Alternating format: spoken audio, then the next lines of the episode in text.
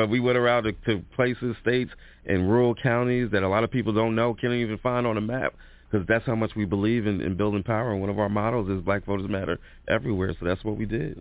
Now with COVID, uh, as we all saw, a lot of people were able to vote by mail and do things that were unheard of before mm-hmm. the pandemic.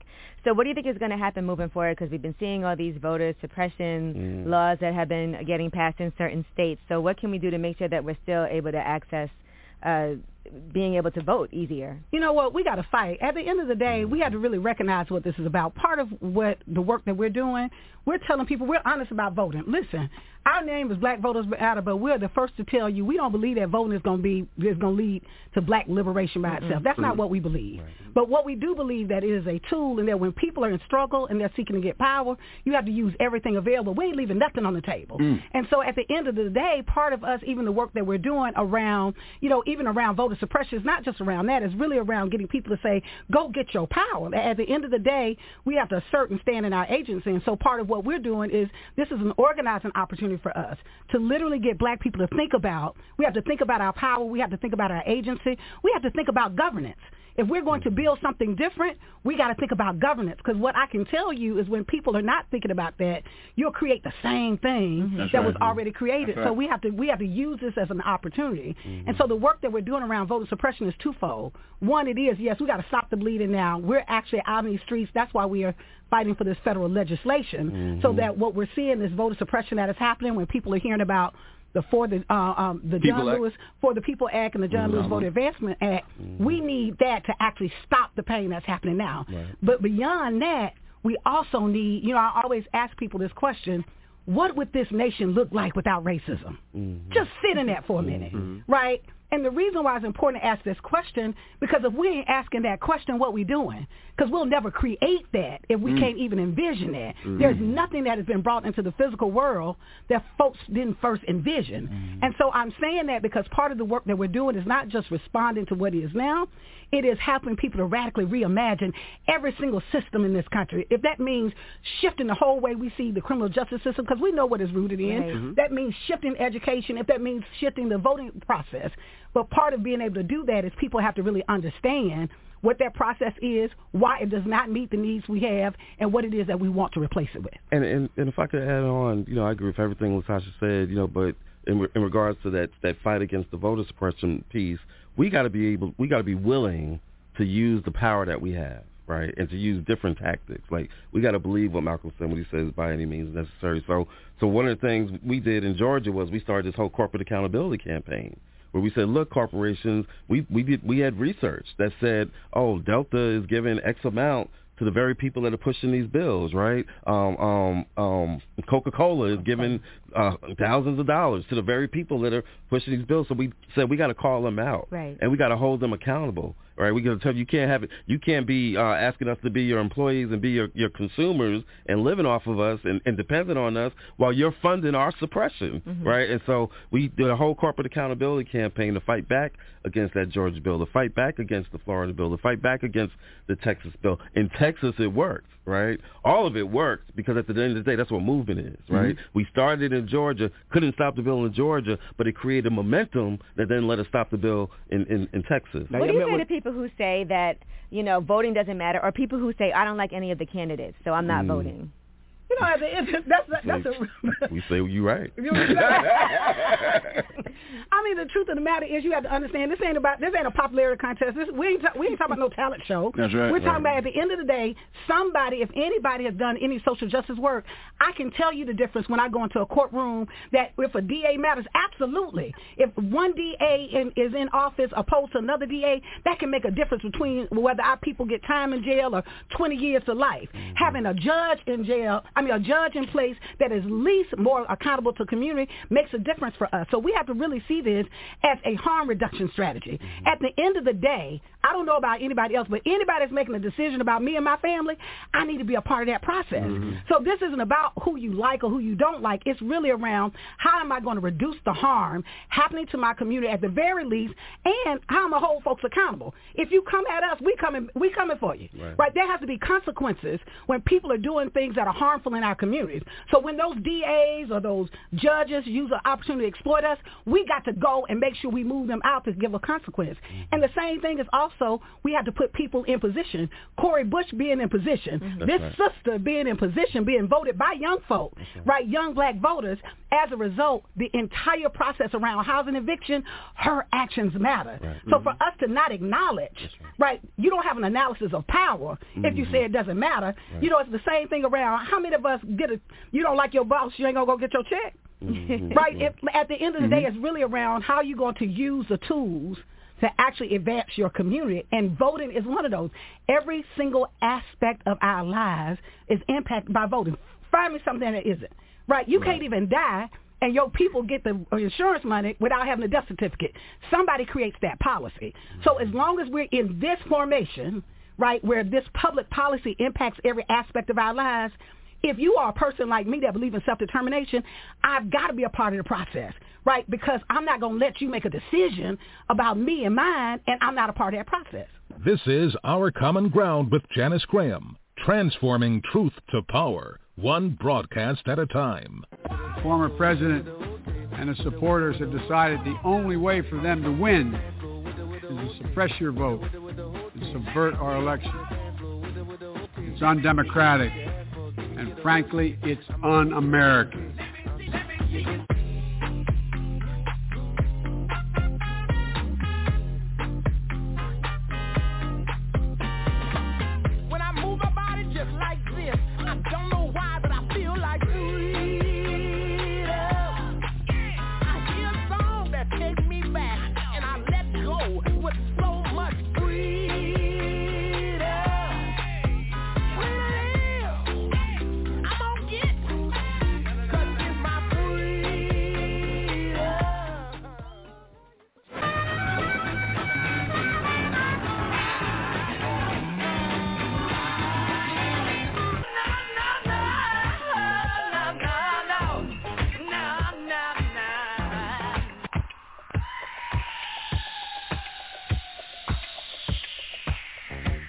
Our Common Ground with Janice Graham. Our Common Ground, speaking truth to power and ourselves. Our Common Ground, a higher ground for discourse, discussion, solutions, and ideas. I'm Janice Graham, and I'll be listening for you. Talk, talk that matters. matters. Transforming, Transforming truth, truth to power, one broadcast, one broadcast at a time.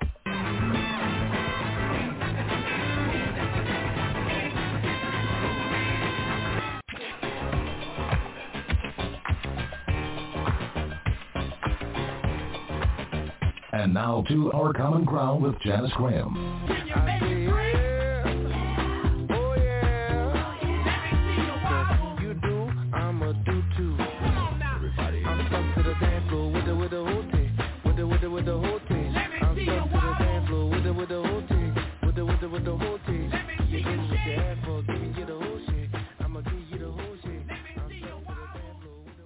Welcome to Cambridge Forum.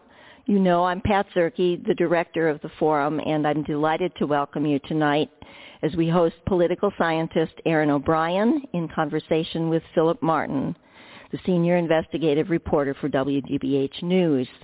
They'll be discussing the issue of voter suppression the question who gets to vote and who controls access to the ballot. Age and political back and forth, you know, Fox, MSNBC, we don't do that.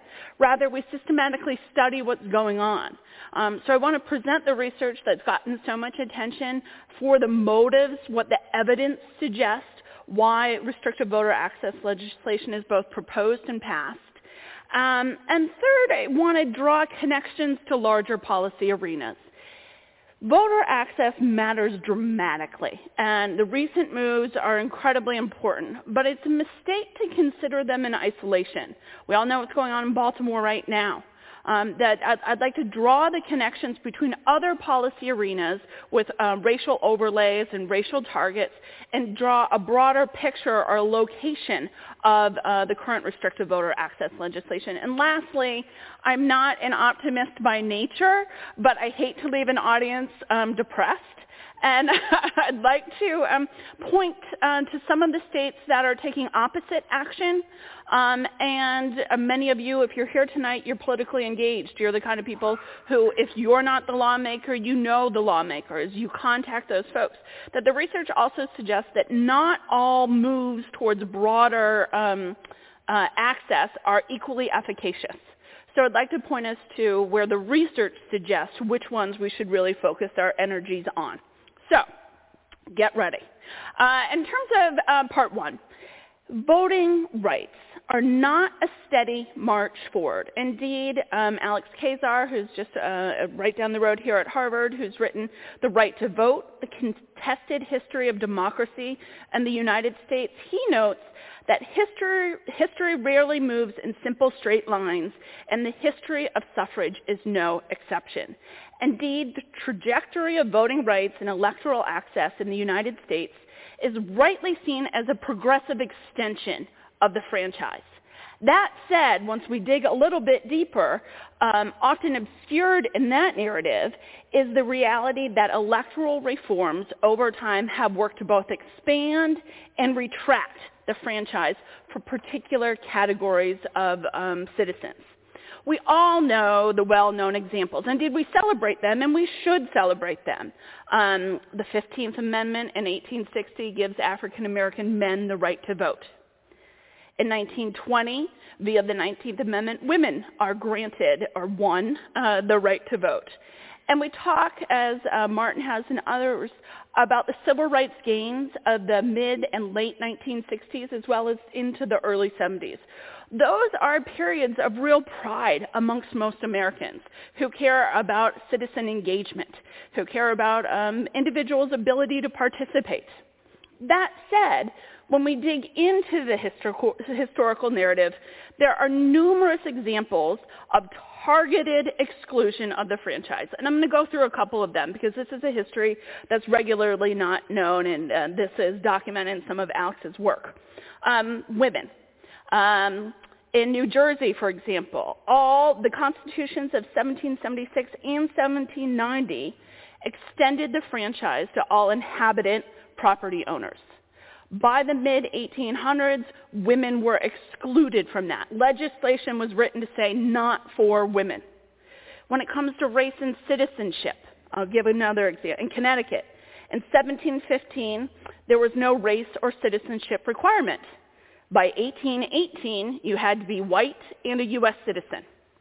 Similar in Delaware, 1734, no requirements for race or citizenship. By 1792, you had to be white and a citizen. And we see similar shifts in Kentucky, Maryland, Michigan, New York, North Carolina, Pennsylvania, Tennessee, all underwent similar shifts of pulling back the right to vote prior to 1850. Of course, in 1860, the 15th Amendment passes. Pauper exclusions um, individuals, welfare claimants, low income. Um, Massachusetts, uh, and this is one of my favorite things, Massachusetts often says, we're so progressive, we're so different. Massachusetts in 1821 um, excluded paupers from the right to vote, and in 1881 said, okay, um, those claiming welfare cannot vote unless you fought in the war, right? So these pauper extensions were in Massachusetts and many other states. Felons, uh, something that will come up later in this discussion. Uh, there is no Yankee exceptionalism here either. Connecticut in 1818 says felons can't vote. Rhode Island makes this um, same move in 1842, and Vermont does it in 1793. Indeed, between 1790 and 1857, 24 states added this provision that felons cannot vote the institutionalized, or in the language of the day, the mentally unsound, um, Missouri, Oklahoma, South Carolina, Louisiana. These are all instances, and there's a lot more. This is not a complete history. Um, but these are all instances that show us in American history the right to vote has regularly been given and taken away. Um, so what I'd like to take uh, for, as we think about this, at least two takeaways for us. As I said, one, the current era of disenfranchisement is not new. Um, the move backward on voter access to the franchise has um, strong historical resonance in the United States. It's not celebrated to the same degree, nor should it be, but it is very much a part of our history. And secondly, what you saw with that list, nowhere where they were like, hey, very affluent white guys, um, we're going to take your right to vote. that never happened. There is no history of that. Rather, it is um, the historical narrative or the history shows us that it is group-based and it is um, negatively constructed in groups with uh, relatively little power are the groups that have the franchise taken away from them. And again, this theme remains quite resident today. Also in this history, and this will come up, these, or pullbacks, I should say, have always been um, put forward for partisan advantage. Okay? Um, we, the way we run our elections in the United States is a much larger topic. It's also a fairly depressing topic. Um, but in our federal system, states run the elections. This makes it easier to pull back in some areas on the right to the franchise. But what we've seen is the modern day um, forebears of the Democratic Party and the Republican Party have both engaged in, this par- er, in these practices. Parties, political parties, John Aldrich out of Duke and others um, show us this repeatedly, are self-interested. They want to survive. And if we look at that, we see that they have regular, both parties have regularly fought to pull back on the right to vote. And that is another theme um, that uh, comes up here today. So as we think about this, it's not new. I don't know if that's good news or bad news.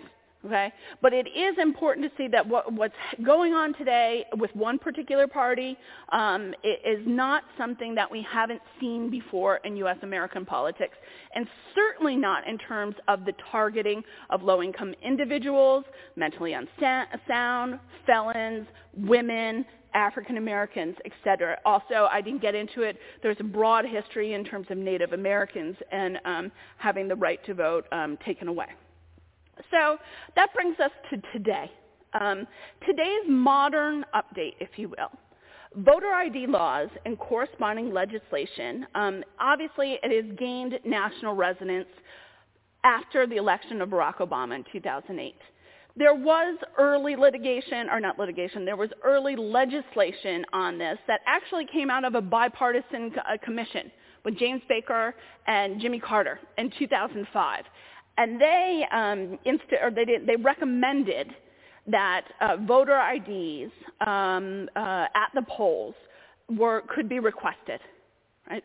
That not that everyone has to show it, but you could ask, you could request. They recommended this and this bipartisan commission, and it was uh, nobody really did much with it. Uh, Indiana, however, in 2005, and let's think about that. That is just nine years ago. Right? This sweep of legislation has happened very, very quickly. In Indiana and then Georgia soon followed suit, were the first two states to pass voter ID legislation, though unlike the, the Baker-Carter Commission, they said they are required. Okay? The courts. The courts get involved in this because, of course, um, tellingly, I should say, the Democratic uh, Party uh, in the state of Indiana, as well as interest groups looking out for elderly rights and minority rights, um, uh, sued.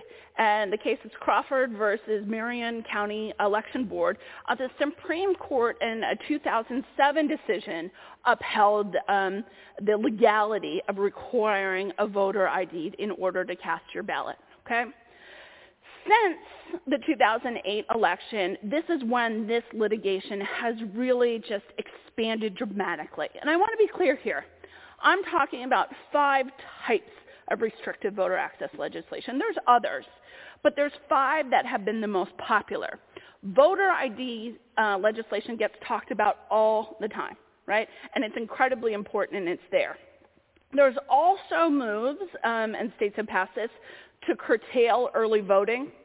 You'll hear about this as souls to the polls and things like that, to push back to say no early voting or limiting the t- amount of time that early voting occurs states have done new restrictions to felons saying they can't vote.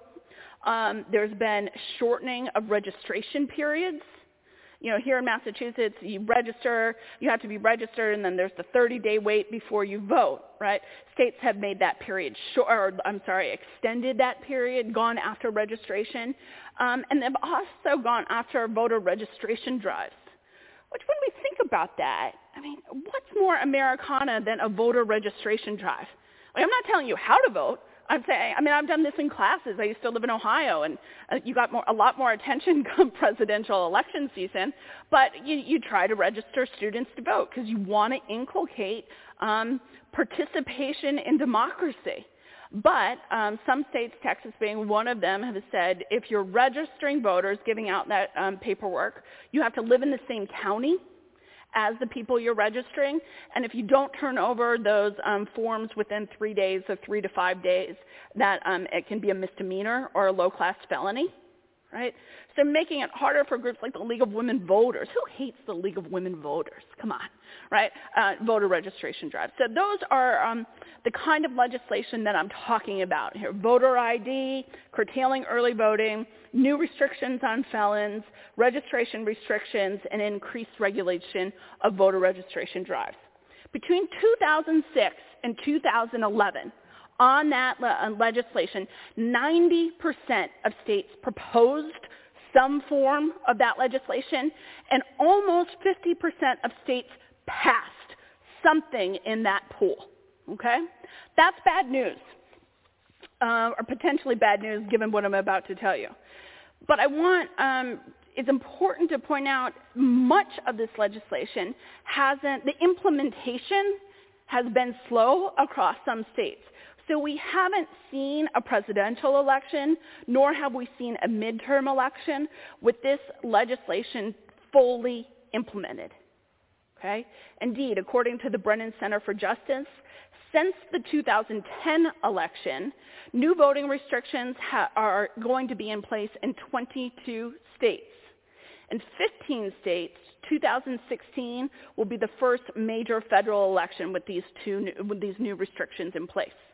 All of this was enabled, or much of it was enabled, by the Supreme Court's decision in Shelby versus Holder.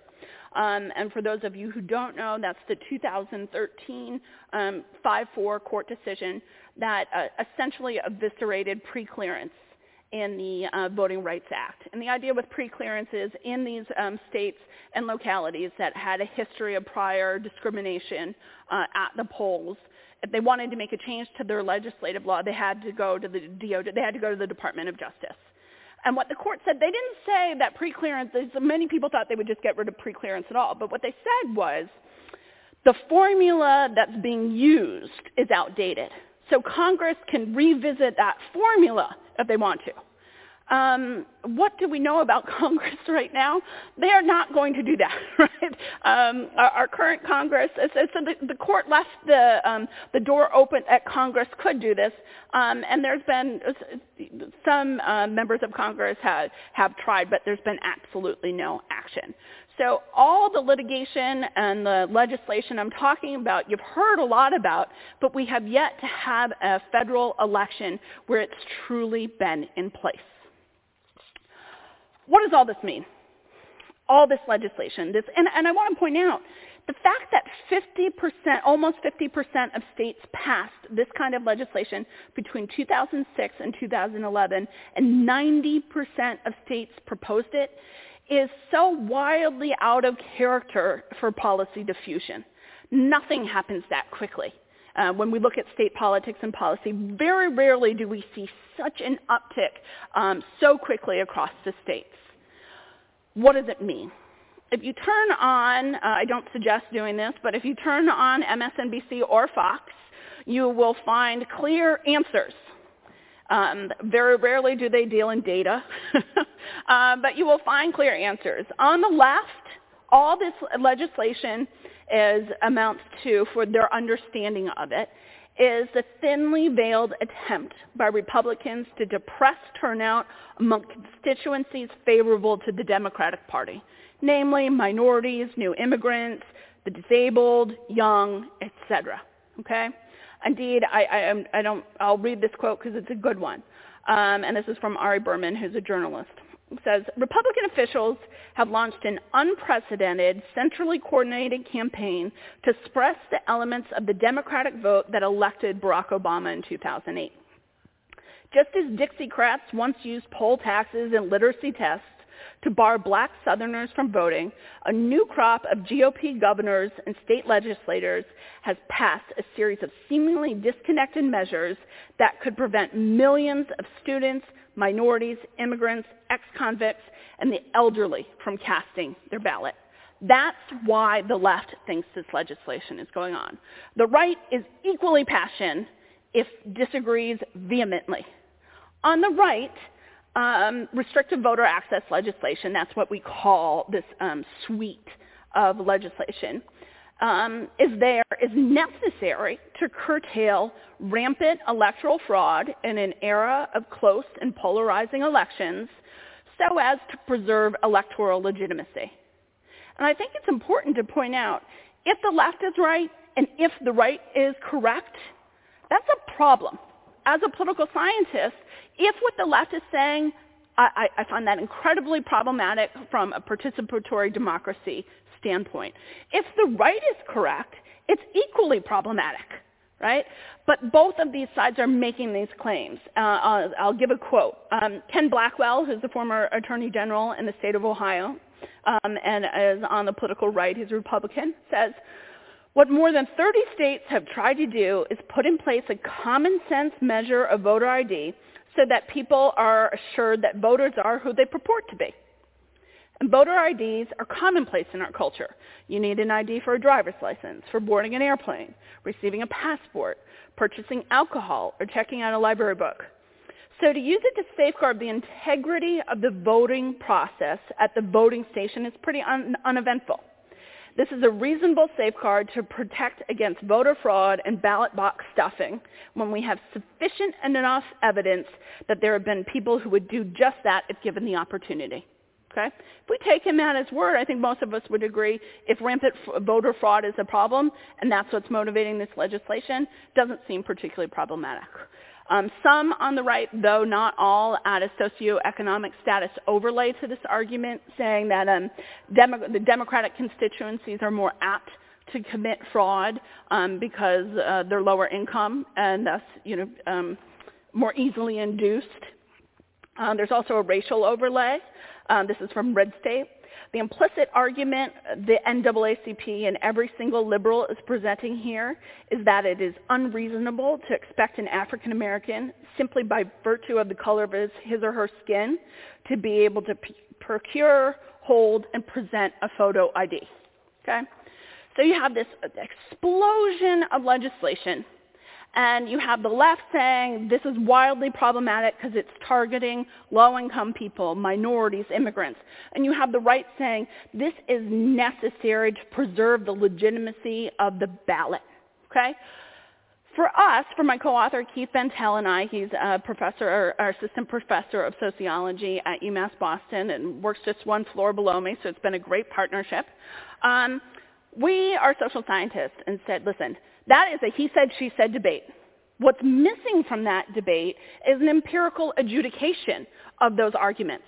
That's what we as social scientists do. We don't do he said, she said. We look and we test the evidence. So in the, the, the research that, um, that we did and has gotten quite a bit of attention is we simply asked what political, electoral, and contextual factors actually drive why states alternatively propose and pass restrictive voter access legislation. And we did. There's nothing um, more um, captivating than hearing about advanced regression techniques. That's a joke. Um, uh, but what we did do, what's important for you to understand is we first said we did two sets of models. One on the proposal side, because proposal is incredibly important even if something doesn't pass, it softens, it, it, it gets people used to the idea. So you can propose something two or three times, and the first time it seemed outlandish, but then the third or fourth time it passes. Okay? So we did proposal and passing.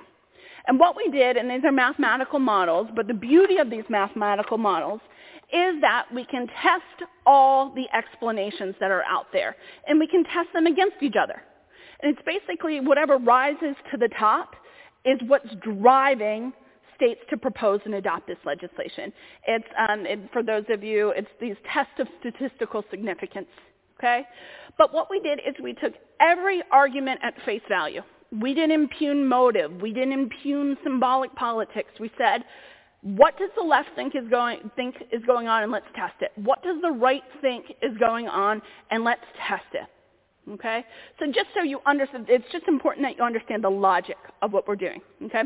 And we included a ton of variables. But for our purposes, we tested five major sets of explanations, and we tested them against each other. That's what you do in these regression techniques. The first is just partisan preferences and electoral competition. We know that on average, the Republican Party has more of a taste for making, um, for securing the ballot box. And um, the Democratic Party has more of a taste for access to the ballot box. Right? That is just a truism of these two modern parties. They're, Democrats are more concerned about access, and Republicans are more concerned about making sure who votes is who they say they are. Okay? So we simply test, we look at Republican legislative strength in the states, and that of course varies wildly, and we would predict without impugning motive. We say where Republicans are more strong in the state legislature, where they have the governorship, et cetera, we should see this legislation proposed and passed. Okay? That's explanations from political science. Then we took the left seriously, and we tested their explanations about voter behavior and more importantly, voter suppression. What we looked there, we tested um, change in minority vote as well as change in class bias and turnout. Said differently, from 2004 to 2008, minorities turned out more at the polls. So what we did is we looked at the, the, the, those differences in all the states, and we predicted that where African Americans started to turn out more between 2004 and 2008, obviously 2008 being Barack Obama, we would expect to see this legislation. Similarly with class bias. It has never been the case that low-income and high-income people vote at the same rate in the United States. Indeed, socioeconomic status is the single best predictor of whether or not one votes. But in those states where the gap started to close between 2004 and 2008, if the Democrats are right, we should see this um, legislation. Okay? We also tested just basic percentage of African Americans in the state and the percentage of non-citizens to take ser- to operationalize what the left was arguing. Then what we did, we did the exact same thing for the right. And the most important variable here is Lorraine Minnite, who's at NYU. She's a political scientist at NYU. She has gone through, or I don't know, I, I'm guessing her and her research assistants, but has gone through and literally documented every reported case of fraud in the 2000, oh, I don't have it, I think it was 2004. But what she does is she goes and looks at everything, and it didn't have to be borne out or, or proven true but she finds every single claim of electoral fraud. So we simply tested that. We said in those states where there are more reports of electoral fraud, if the right is correct, those are the states that should be proposing and passing this. Okay? So for our purpose, and there's some other variables and things like that, but what I want um, uh, listeners to uh, understand is that in these models, we looked at proposal and we looked at passing. And we test all these explanations um, to see which rise to the top, to see what's driving this. So, findings.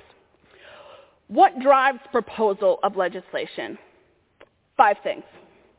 States with a larger percentage of African Americans were more likely to propose this legislation. Second, higher minority turnout and increases in minority turnout more likely to propose this legislation. Third, where lower income voter turn, uh, uh, turnout increased between 2004 and 2008, where there was a higher fourth, a higher percentage of non-citizens, and unsurprisingly, it was less likely to pass when voter IDs were already in place. Okay? That's why we step back and conclude, conclude from the evidence that proposal is driven by racial, anti-immigrant, and classist considerations. I'll say that again. That proposal is driven by racial, anti-immigrant, and classist considerations. We then turned to passing this legislation, same kind of test. And here, um, five factors come forward.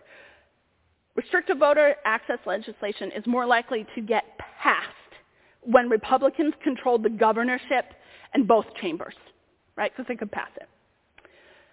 Second, when the forecasters viewed the state as a potential swing state in 2012 and Republicans were in control, more likely to pass restrictive voter access legislation.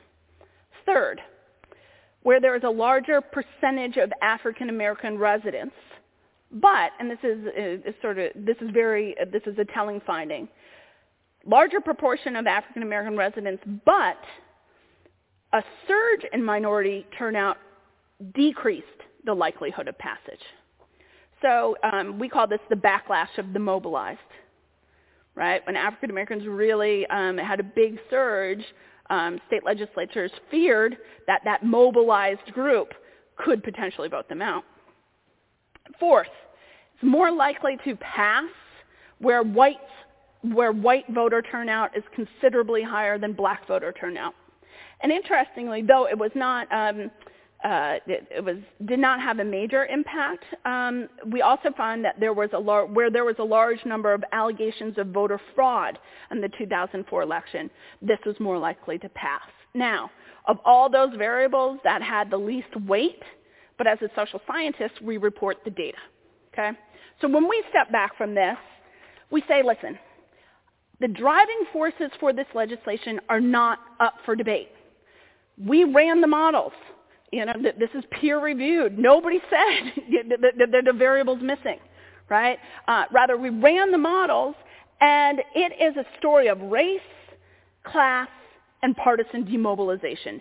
That is what is going on. That is what is the driving forces for proposal and passage. I can't speak to motive, but I can tell you what forces are driving states to propose this legislation and pass it.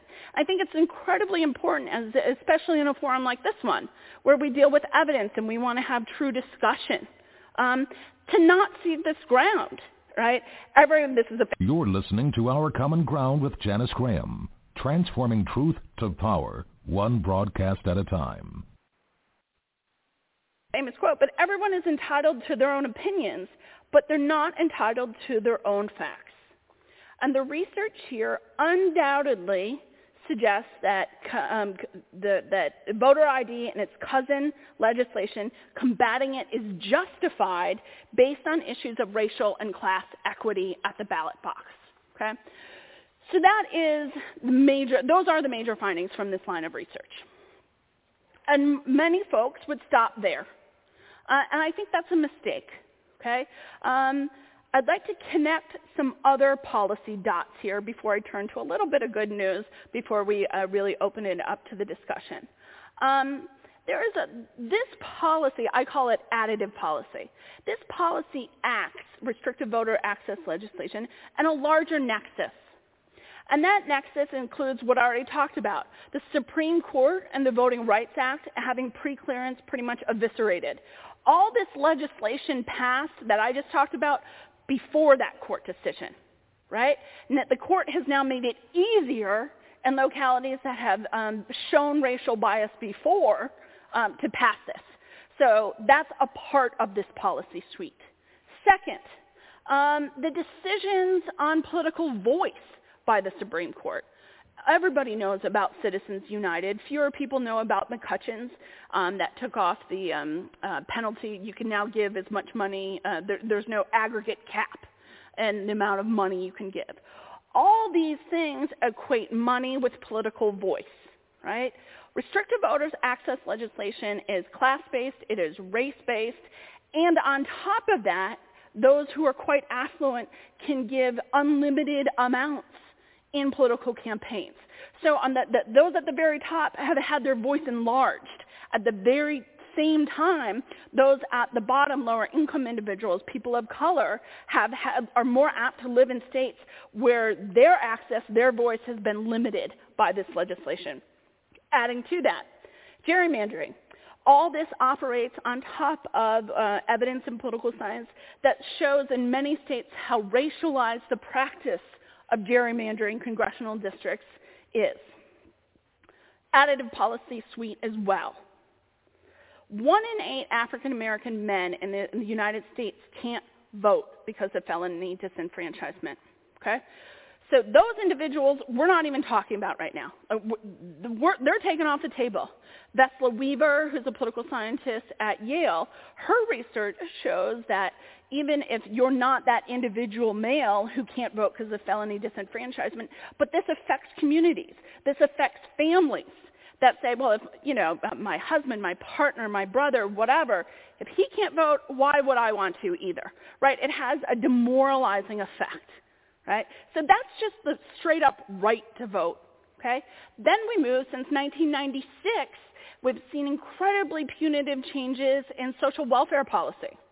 Joe Soss, who's a um, political scientist at the University of Minnesota, has found those who claim welfare compared to uh, like others similarly poor have lower efficacy. After claiming welfare, they're less likely to vote. The single best predictor is my research with Joe and some others of whether states chose to get really tougher on welfare, percentage of African Americans in the state. Okay? So first, the right to vote with felony disenfranchisement. Second, the efficacy to vote with social welfare policy. And now the third part, if you've if you've gotten over those hurdles, we're adding restrictive voter access legislation to you. So this is a policy suite that's operating together and is mutually reinforcing. And last in this um, portion, the representational bias of this. Um, Mendez and Grose have done really fascinating work here, and they it was it was a, it, it's a genius study. Um, but what they found in the study is that legislators who supported voter ID laws were less likely to respond to Latino constituents versus Anglos who inquire as to whether an ID is necessary to vote. They're less responsive to those individuals. So voter access and restricted voter access, legislation, we should be having this discussion. We are having this discussion, okay? But I think it's equally important to connect the policy dots. Again, we know what's going on in Baltimore right now. This policy suite, these additive policies are a stew, and they are stew that is racially targeted along class lines.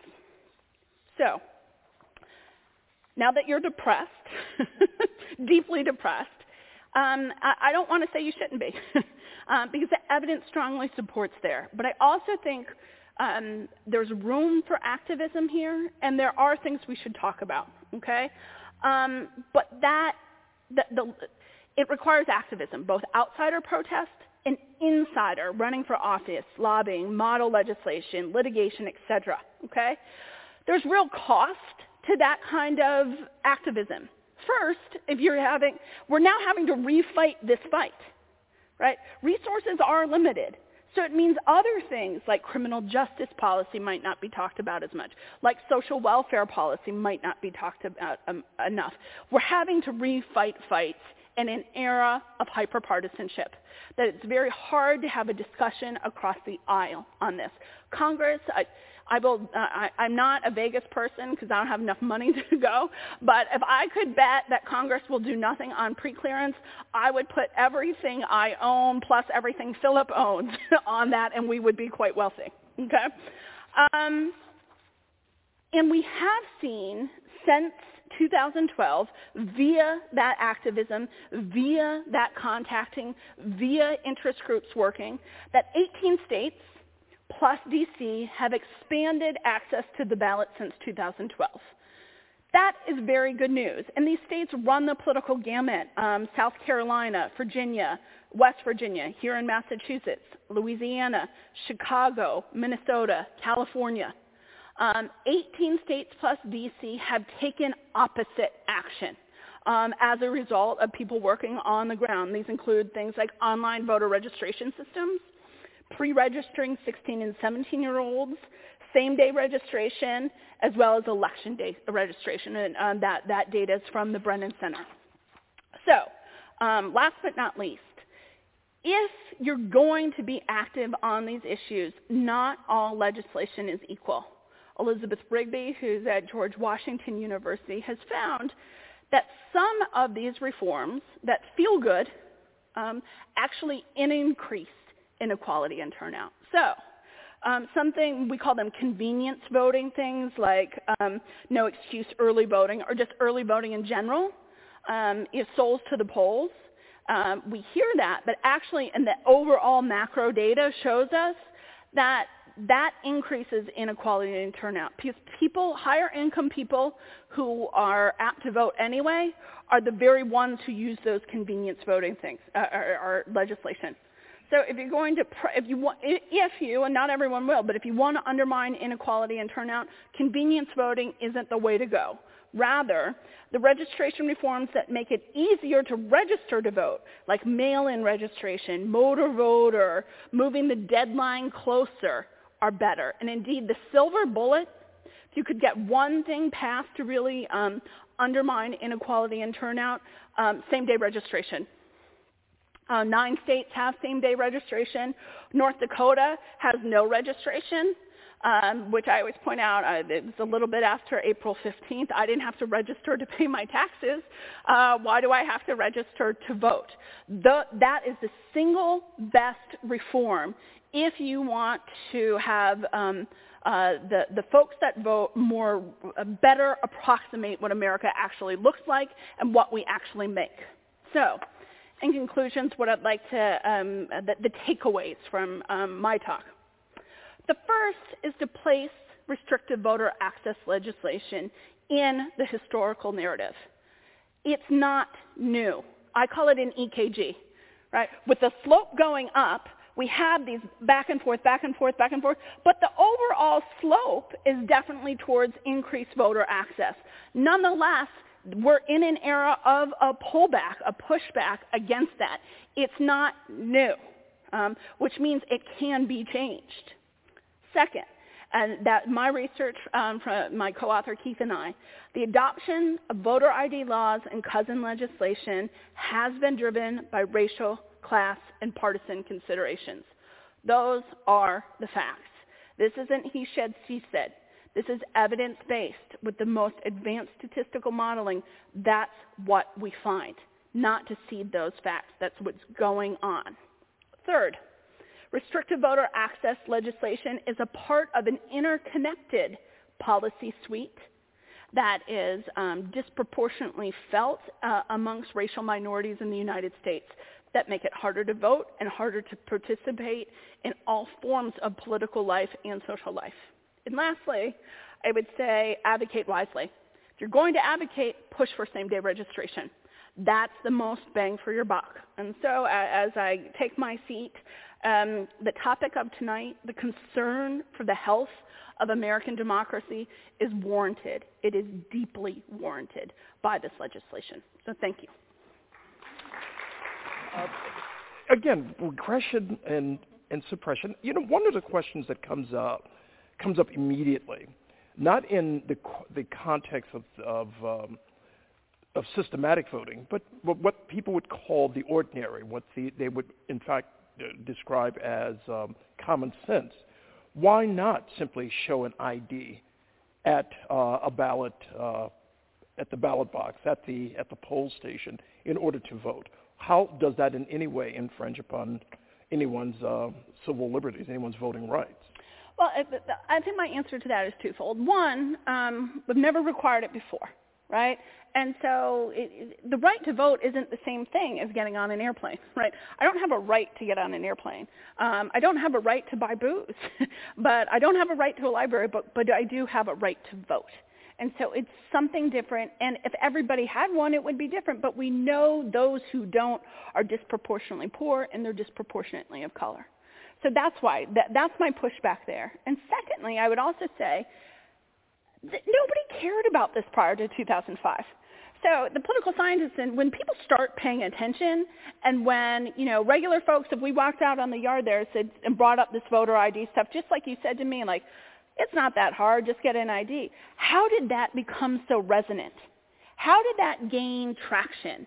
How in 10 years to regular, I wish people cared more about public policy, but why is this such an issue? Okay, I think voter ID has become a symbolic policy. It's been, um, uh, and I should say that it, all the research suggests that fraud doesn't go on.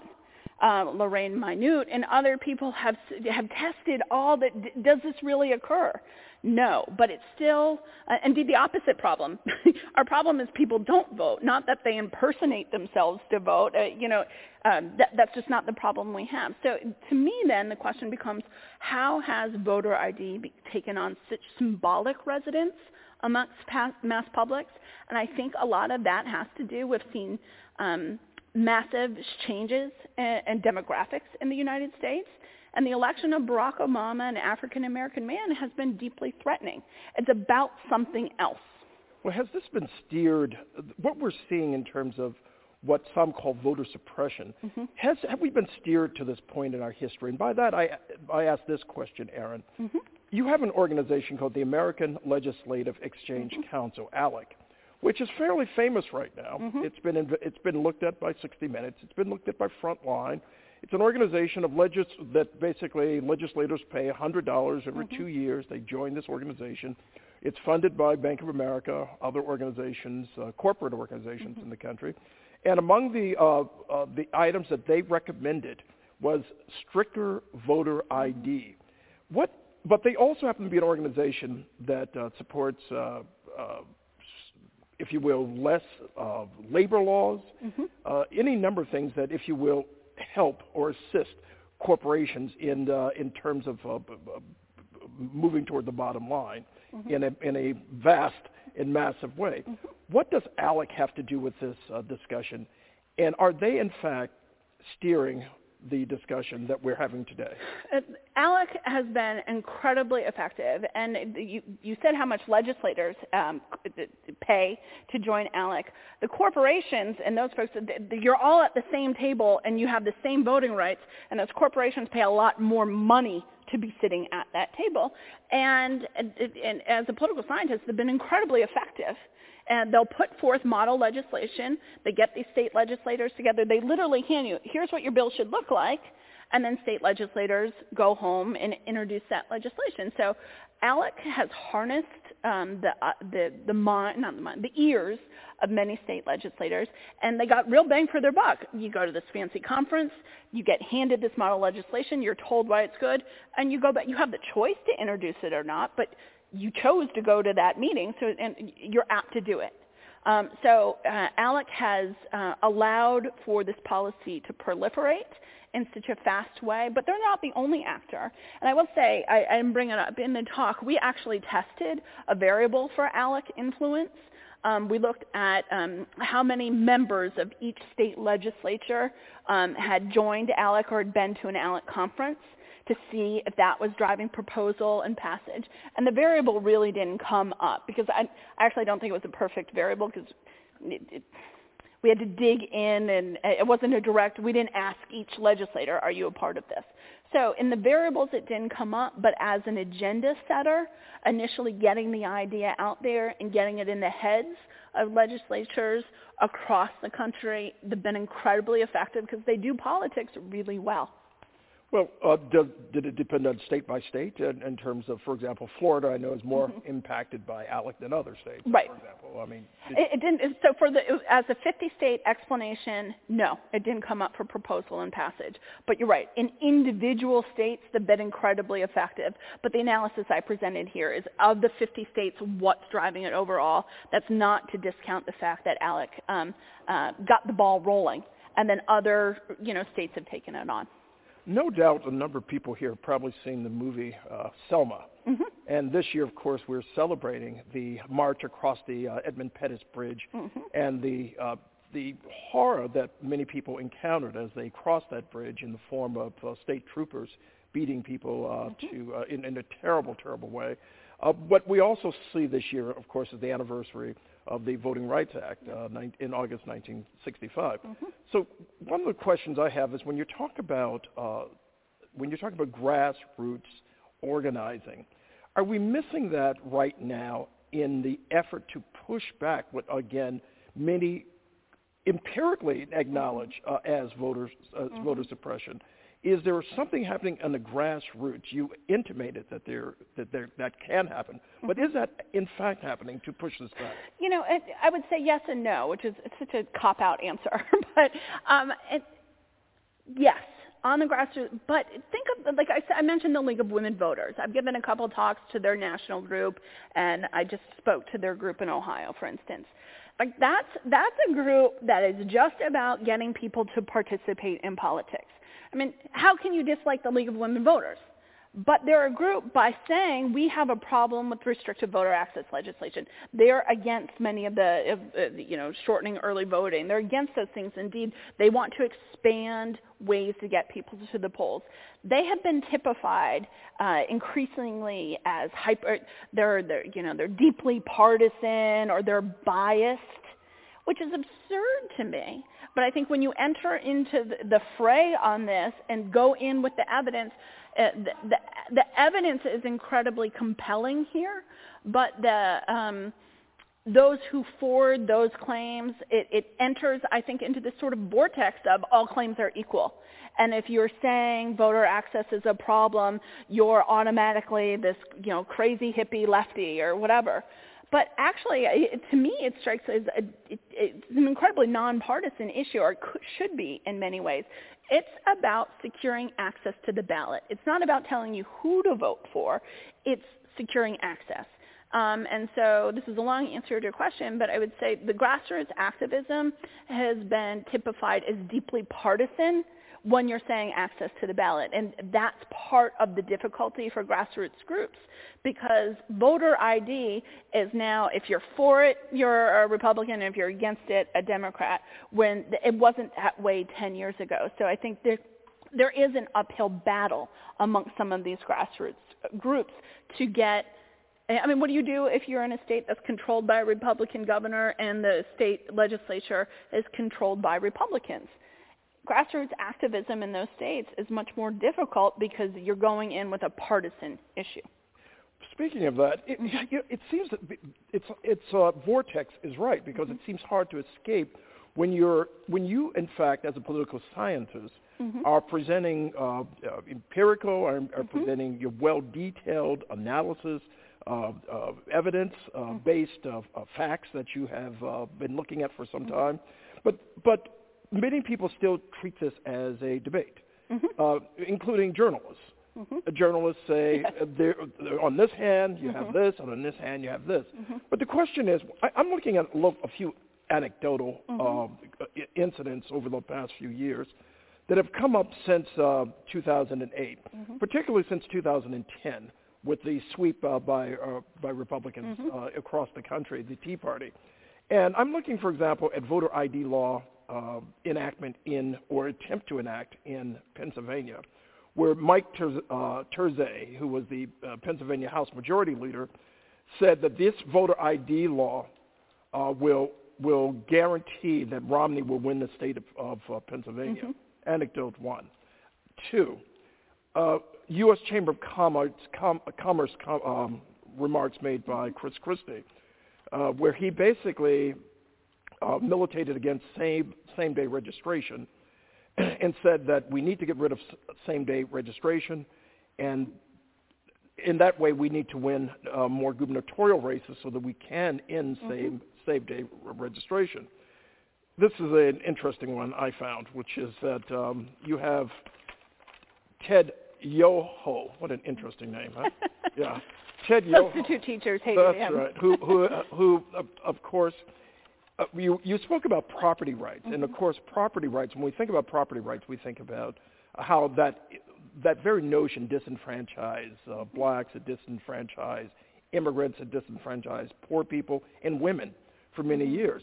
Well, in 2014, he advocated uh, that property rights should be the determinant for voting uh, in uh, in in this country. You have Don Yelton, the GOP chair of um, Buncombe County, um, in uh, that's a very famous example, mm-hmm. of course, uh, where he said that the point of voter laws was that it hurts a bunch of lazy blacks who uh, and that the law is going to kick the Dems, Democrats, mm-hmm. in the butt, mm-hmm. quote unquote.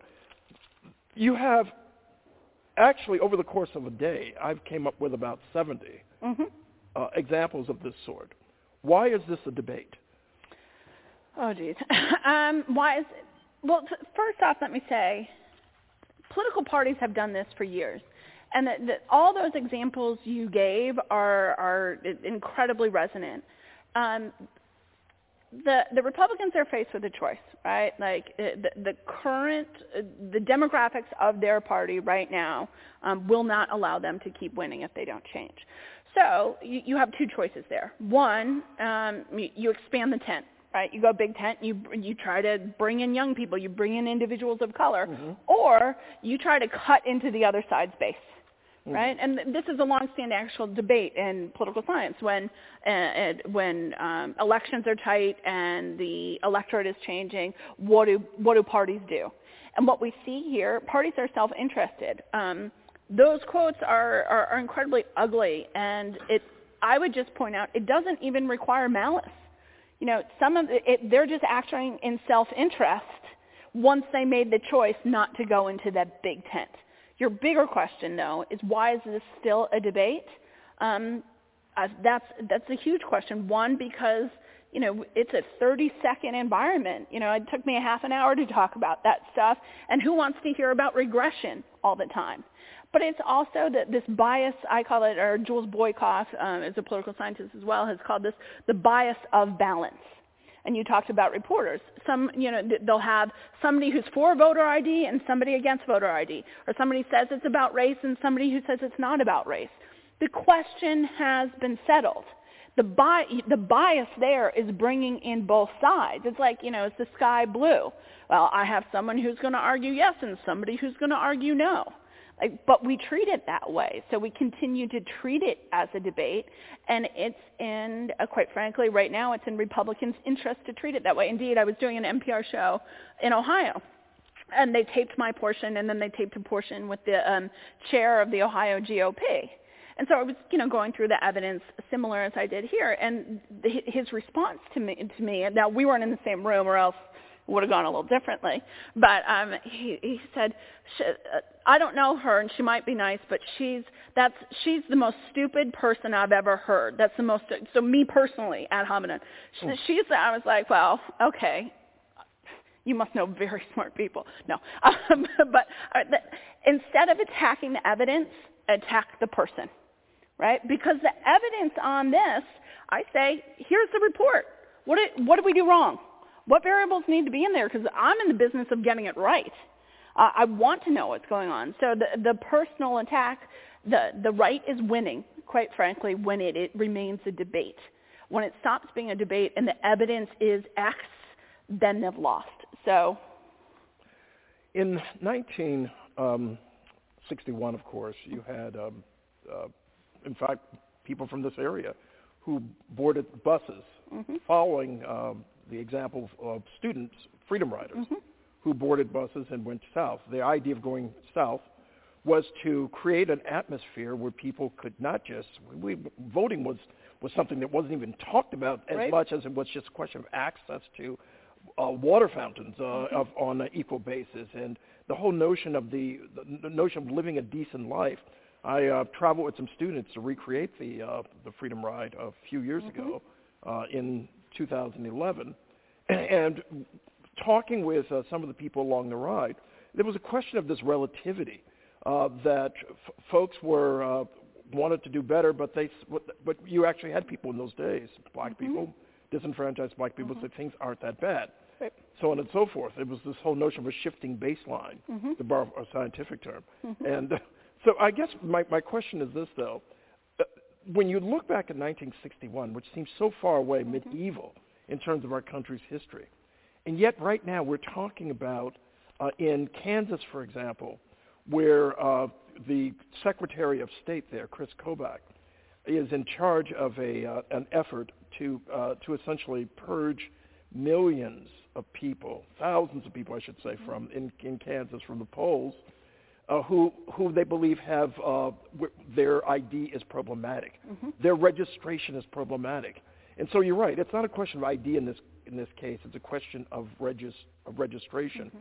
My question, uh, Erin, is ultimately won't the courts have to decide these things because the legislatures uh, essentially are are packed with partisans. Mm-hmm. The courts uh, of course, is part of the balance of our nation, mm-hmm. are the are is what people turn to, are what people turn to in order to weed these things out. Can the courts be relied upon uh, such that the court the country does not go back to 1961? These sure. regressions and mm-hmm. progressions.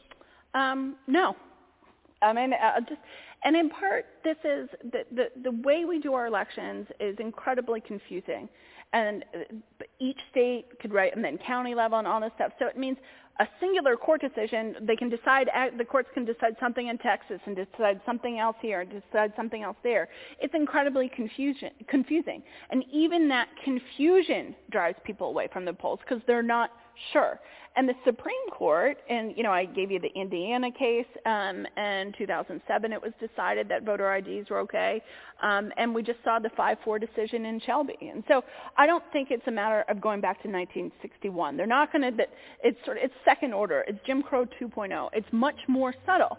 Like no one is going to, or very few Americans are going to say, I'm okay with you cutting off the right to vote to particular individuals. They're just not going to be okay with that. But this this sort of steady trickle of voter ID. Well, why do you need same-day registration? What's the problem with registration 30 days in advance? Why do you need to vote on Sundays? Those sorts of decision or those sorts of the trickle of legislation, the courts to date have been very uneven. I should say. Pennsylvania, for example, mm-hmm. where uh, I forgot which court it was that overturned Pennsylvania's right. ID law but uh, and then right, and then Texas had this one. I in my notes there, I had like it, right prior to the 2014 election. You know, in Minnesota there was one decision, in Texas it was a different one.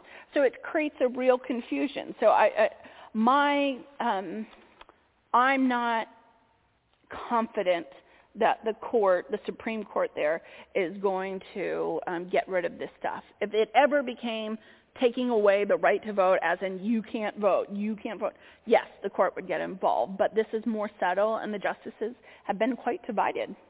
Well, we're coming up, of course, to 2016, a major election. Mm-hmm. Uh, it could bring uh, a first woman president, or it could uh, mean uh, something more uh, more unexpected. Mm-hmm. Uh, we don't know what's going to happen, All, but we do know that it's going to be extraordinarily contested. Yes. We we know that there, that voting rights and and access to voting and purging of, uh, as some uh, describe mm-hmm. it, will in fact take place. What are you anticipating for two, 2016? And is the country ready to have a fair election in the context of voting uh, suppression? Uh, no, I, I don't think the country will. I mean, I mean, we just, the 22 more states have done this since uh, will be in, in um, it will be implemented since that that weren't in place in 2008. In 2008, I think the interesting, um, well, some more legislation will be in place. We've never had, as I said, uh, a presidential election with this stuff implemented in so many places. So, so first, the, the groundwork has changed here in terms of the amount of legislation at the state level that will be on the books, and it will be the first time we act on it. I also talked about, though, that um, where African American voters were really mobilized in those particular states, if it was a swing state and they had really upticked in turnout between 2004 and 2008, that that provided sort of a, a line in the sand. Those states were less likely to pass some of this stuff, and we argue it we think it was because the, the fear of the backlash. But if if Hillary Clinton is the Democratic nominee. African Americans are not nearly as excited about Hillary Clinton as they were about Barack Obama in mass. So what we could have is more of this legislation in place and a less mobilized electorate of color. The question I think many will ask, and then I'm going to open up this up to the audience, is that about Latino voters? Uh, Latino mm-hmm. voters, and we're talking about New Mexico. We're talking we're talking about uh, 50 states actually. Mm-hmm. Uh, it's no longer confined uh, yep. uh, demographic. Mm. Uh, how might uh, Latino populations and secondarily Native mm-hmm. American populations be, or how might they be affected by some of the voting laws on the books uh, that we're that we're seeing. If you want to, if you want to read a deeply depressing history, um, which who doesn't, um, read uh, the histories of the right to vote amongst Native Americans.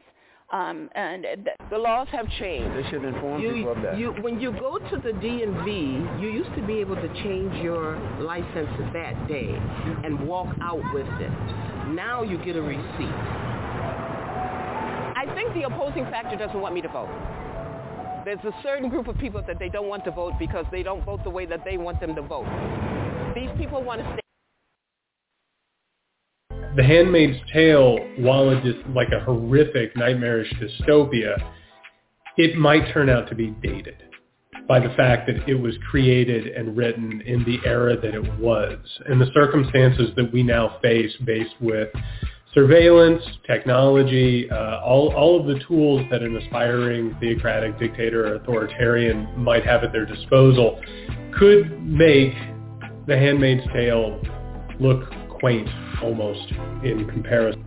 The hypocrisies of Gilead is that it's steeped in this religious veneer, and we know that the um, commanders go and uh, um, seek their own pleasures outside of the confines of their own moral etiquette, mm. that they are deeply homophobic, that uh, they are really rapists, and uh, somehow cover everything with this veneer of religion. And so do you have the impression that when Atwood wrote The Handmaid's Tale in 1985, that uh, she already debunked those myths that that so to say extreme religious groups were um, uh, morally impeccable? Do you think that this is more the case now, or do you think that you find that that things haven't really changed since 1985?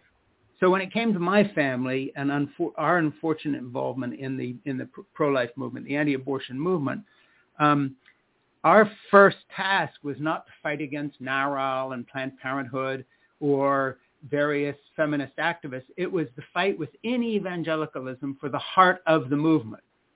And our family was part, along with Jerry Falwell, Dr. Dobson of Focus on the Family, and other figures that came up, that really pushed it to the right. And of course, the abortion issue was the means, but the reason the Republican Party signed on is because it was a way they could get more voters once we turned it into a movement. The reason the big time evangelical leaders signed on, like, like for instance, Jerry Falwell, was because, and Dr. Dobson and many others, is because they saw unlimited fundraising p- possibilities by churning up what I, I call the outrage machine. And so it's amazing to me that Margaret Atwood had the, the perspective that she did because in a way, her book, which, uh, what was the publication date? 80, 85, 1985. 85, yeah.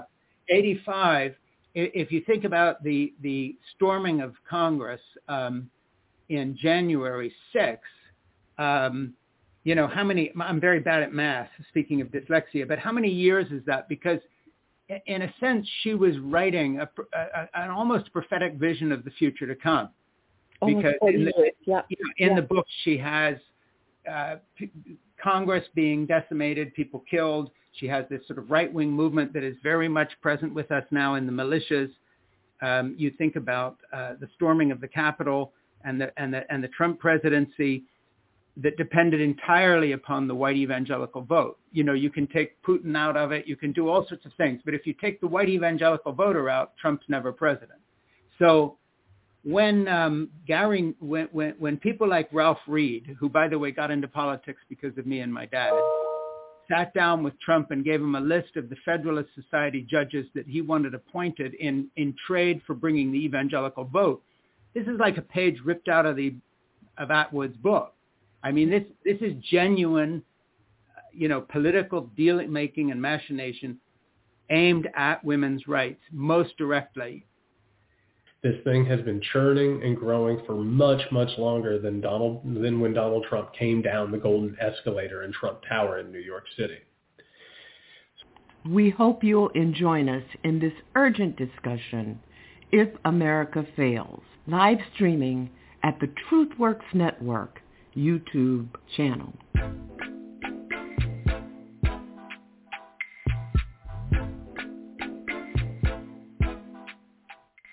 If America Fails. Thursday, 8 p.m. We hope you'll join us for episode four of If America Fails the Coming Tyranny. America Under Siege, the March to Unpersoning with Dr. James C. McIntosh. Live streaming. All episodes are available on demand. Visit ifamericafails.live, a TruthWorks Network production. Can America Can fail? Are you sure?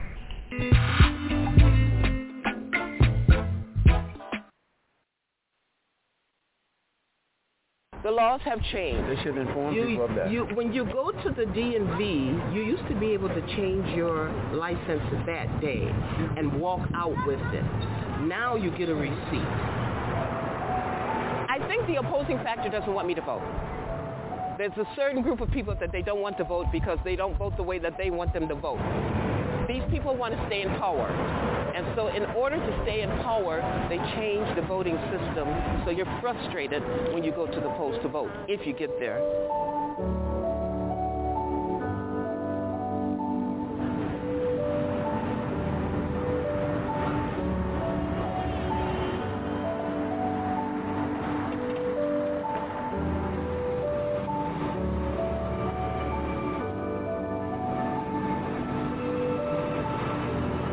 Voting since I was 18. The day I turned 18, my mother said, go across the street and register to vote. And that's what I did. Now, instead of getting your driver's license right away or the state ID, you have to wait because our IDs are processed in California. That is different to other states. That's different for us. That's one of the changes in the laws that people don't know about.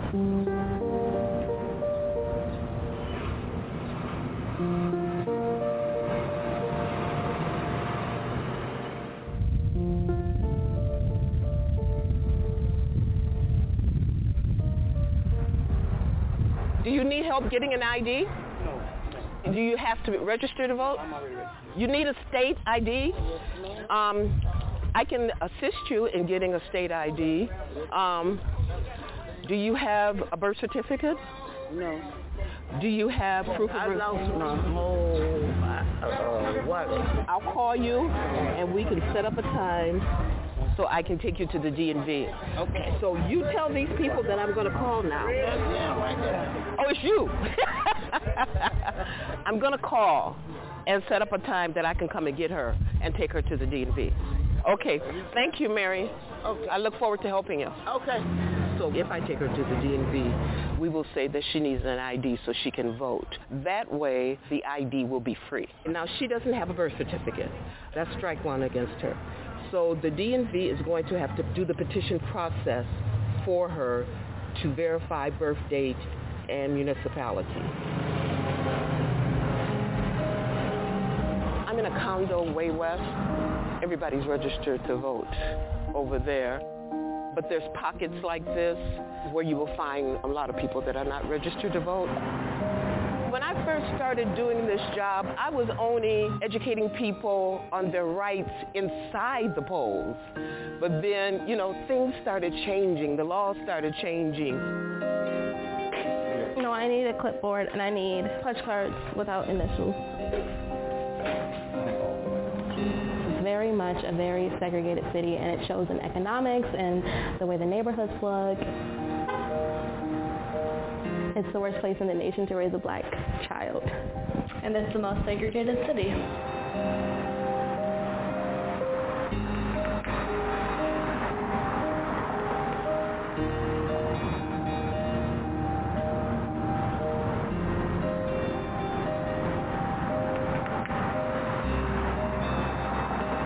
A black woman, I honestly love voting from just the history of voting and how it affects especially minorities and black people and being a black woman. I love going to the polls. I'm like, this is my, this is how I'm going to vote. You're going to hear me whether you like it or not. Hi. Do you guys mind if we talk to you for a quick, oh, hi. Oh, you're so cute. even the places that do have a high voter turnout, they're really being affected by less people going out to vote. Even elderly people who have been voting at every election for years, they don't have the proper photo ID to vote. These are all that we got. I got 38 yesterday. Working hard. The 2016 election was the first election with this law in place, and something that we came to realize, well, like our student ID, for example, isn't voter ID compliant, because in order for it to be compliant, it needs to have a signature and an expiration date, and our IDs don't have that. I also went to a session from the ACLU where they talked about somebody from a low-income community had only a bus pass and their bus pass had their photo on it, but it's not voter ID compliant.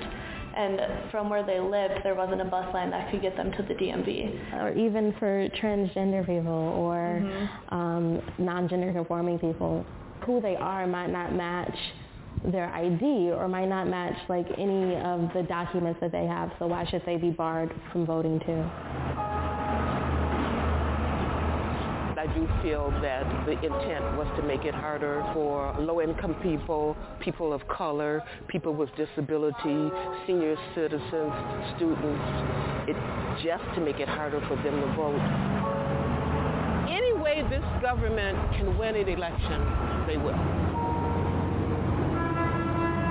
They don't have enough substance to stop us from voting. So, as my mom used to say, they gag at a gnat and swallow a camel. so any little thing they can find wrong, they will use that against us to say that, you know, we're cheating when we go to vote.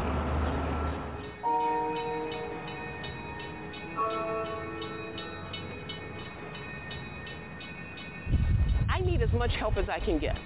And if we can work together to educate people on the voting laws and encourage people to go to the polls to vote, this is a great thing.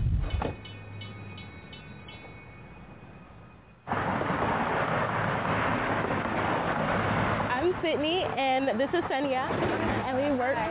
your makeup's really pretty, by the way. Thank you. We work for this organization called LIT, which is Leaders Igniting Transformation, and we train youth to be socially active. We give them information about how they can vote and where they can vote because they do have online registration. We typically take phones and tablets with us so we can also register them right there on the door if they so wish to get registered. Some groups uh, felt intimidated when they went to vote because um, they felt that people laughed at them because they didn't understand everything. What I do is I go with them and advocate for them with them and let them know everything that they need. They hate the treatment they get at the polls or they hate the treatment that they get at the voter registration place.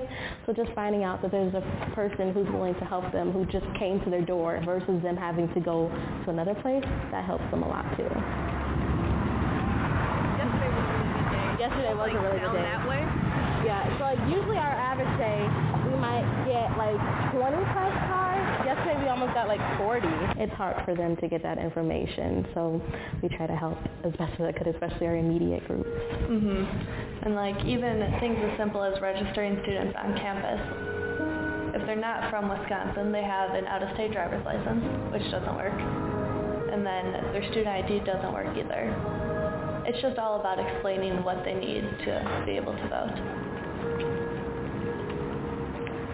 Usually we get like the big group where they're sitting out here, we're like, hey, can we bother you? And usually they're like, uh, I guess. They're like, oh, you're not passing out any nomination papers? Okay, we'll sign. A little cardio.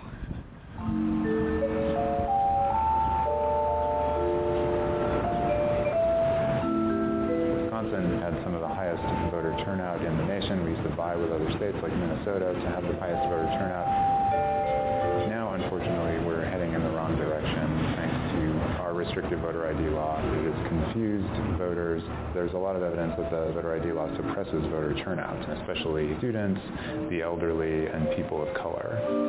Does this seem like something that people who are confident about winning a fair election would do?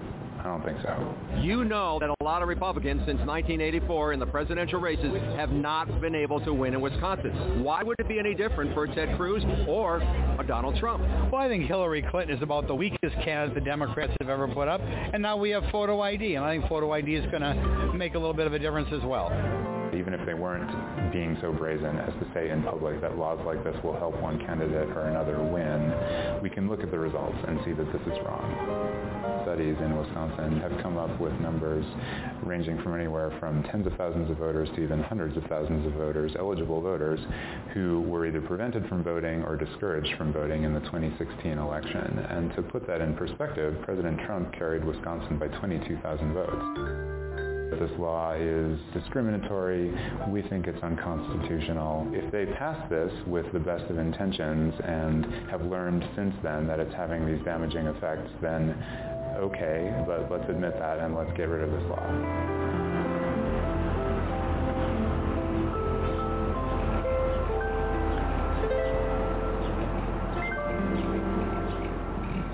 I haven't heard a crazy story about voter fraud. I, I don't know any, I'm sorry, I don't know any crazy stories about voting fraud because it doesn't happen in Wisconsin. I've never heard of it. And I've had a lot of friends work the polls and they've never had any instances of voter fraud. I feel like people just kind of make up like different stories because in actuality voter fraud does not happen like hardly ever. In the real world, no one or almost no one at great personal legal risk is going to try to impersonate somebody else to cast one or two votes. I worked in 2016 during a recount and we didn't have one uh, thing of voter fraud that popped up. I waited in the county clerk's offices, and they recounted ballots and the counts did not change based off of some type of voter fraud. Did you guys register online or did you do it in person? Do you guys know what your voting polls are? I think the community knows the importance of this election coming up, and they want to do all that they can to make sure that young people are engaged in this election in a meaningful way. We have gained up to probably 3,000 people to register to vote, like just by doing stuff like this. Yeah. Yeah. Yeah, it's the primary for it. We're canvassing, we're phone banking, we're text banking, we're meeting people where they're at. And uh, in the state of Wisconsin in particular, Scott Walker knows that if young people do vote in numbers, that we will be able to vote him out of office. I want to organize and continue the work that we've been doing, the coalition work that we've been doing, to continue to push back against Governor Walker's oppressive voter rights uh, legislation. I just heard that uh, the next policy point for Republicans in the state was to get rid of same-day registration, and I'm saying no to that.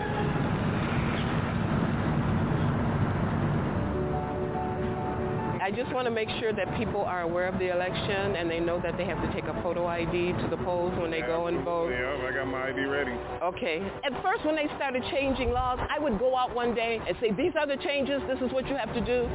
I would go to bed and go to sleep, and when I woke up the next morning, the law had changed again. And then I would have to go back and say, no, no, you can't do this. This is what you have to do. That's why people were so confused in the beginning, you know, because they weren't sure themselves. If I go in a church, I can speak to 300 people at one time. Everybody in the room gets one of these cards. It tells you everything that you need when you go to the polls to vote. The more people that get their IDs, the pool does get smaller. But there are those people out there that don't know that I can get an ID those are the people that I'm trying to reach. And that's why I go around talking to people as much as I can. Young people should be involved in the voting process because this is our future. There is no other way to put it.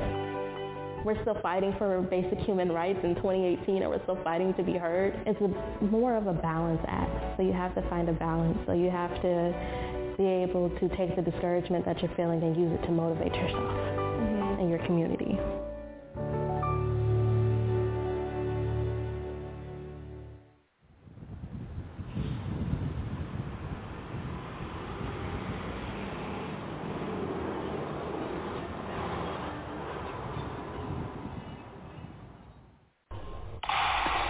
Texas, uh, the latest battleground in a nationwide GOP effort to pass new laws restricting voting access.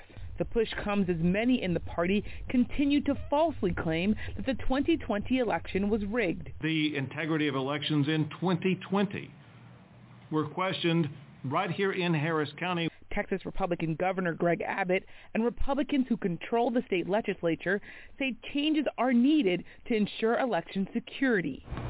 They're gearing up to pass new legislation that, if signed into law, will lead to sweeping changes for how Texans can vote. It especially affects diverse urban counties that expanded voting options amid the pandemic. We must pass laws to prevent election officials from jeopardizing the election process. Democrats and some Texas-based businesses, including American Airlines and Dell Technologies, are opposing the bill. Fight until the fight is no longer needed. Meanwhile, young activists in Texas are trying to push back. One of them is 25-year-old Ophelia Alonso from the organization Texas Rising. She drove six hours from her home in Brownsville, near the Mexico border, to Austin to speak out. It's like telling them, like, your voter participation was so good that you're getting punished for it.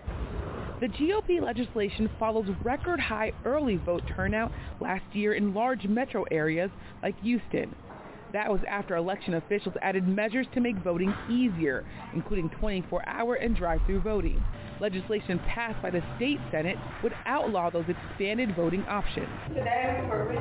28-year-old Tiara Cooper, an organizer with the nonpartisan group Faith in Texas, helps register voters in her community of South Dallas. It's an area where predominantly black neighborhoods already lack resources for voting infrastructure and education. South Dallas cannot withstand another barrier. As a formerly incarcerated black woman, Cooper is concerned about the bill's enhanced criminal penalties for voting offenses. It's already hard as a as a person of, of these communities to be an active voter. The legislation would make it a felony for election officials or organizers to send out unsolicited applications to vote by mail. At the same time, under the GOP bills, partisan poll watchers would get more access to polling places. The practice became a flashpoint in the aftermath of the 2020 election. After former President Trump falsely claimed that the election was stolen from him, a number of poll watchers who were Trump supporters stormed election facilities. Republicans say the legislation is in part about creating fairness in the voting system. They argue higher populated counties that tend to vote for Democrats shouldn't get more time to vote than rural counties that trend Republican. Alonso rejects that argument. So if the Republican intent for voter integrity and cohesion were true, they would create a system that was more accessible overall. Move passage Senate Bill 7. Republican State Senator Bryan Hughes co-authored one of the Texas bills, known as Senate Bill 7. What do you say to some who, who think that this bill is based on a lie? And do you yourself think that 2020, the election, was fraudulent? Texas elections in 2020 went much better than other states. You can look at the results here. We didn't have near the problems that a number of states had. So do you believe that the 2020 election was, was, was fair, that it was that President Biden was legitimately elected? President Biden is the president. Uh, he did not win in Texas. President Trump won in Texas. And a lot of people say we're unhappy about the 2020 election in Texas. Republicans did great in Texas in the 2020 election. We held the Texas House, held the Texas Senate, held every seat in Congress. And so if we were concerned about that, this wouldn't even be an issue. This is about making the system better. We do this every time the legislature meets. The bills also limit the number and location of polling places in only a handful of counties in Texas with populations of at least 1 million people. What do you say to the criticism that regardless of the intent of this law, that it will make it harder for some people, including people of color, black people, disabled people, to vote? Well, so I hear that generalization, but no one has shown me any evidence of it. This bill says that in those urban counties, that the polling places have to be distributed evenly across the county. Now that's just straight up fairness based on where the voters live, regardless of their race, of their party, of their uh, ethnic background, their religion. What I'm worried about is how un-American this whole initiative is. It's sick. Democrats, including President Biden, have spoken out against the Republican voting bills in Texas and across the country. Courtland Cox, a veteran civil rights activist, helped lead the fight for voting rights during the 1960s, especially across the South. Back then, he was an organizer with the Student Nonviolent Coordinating Committee.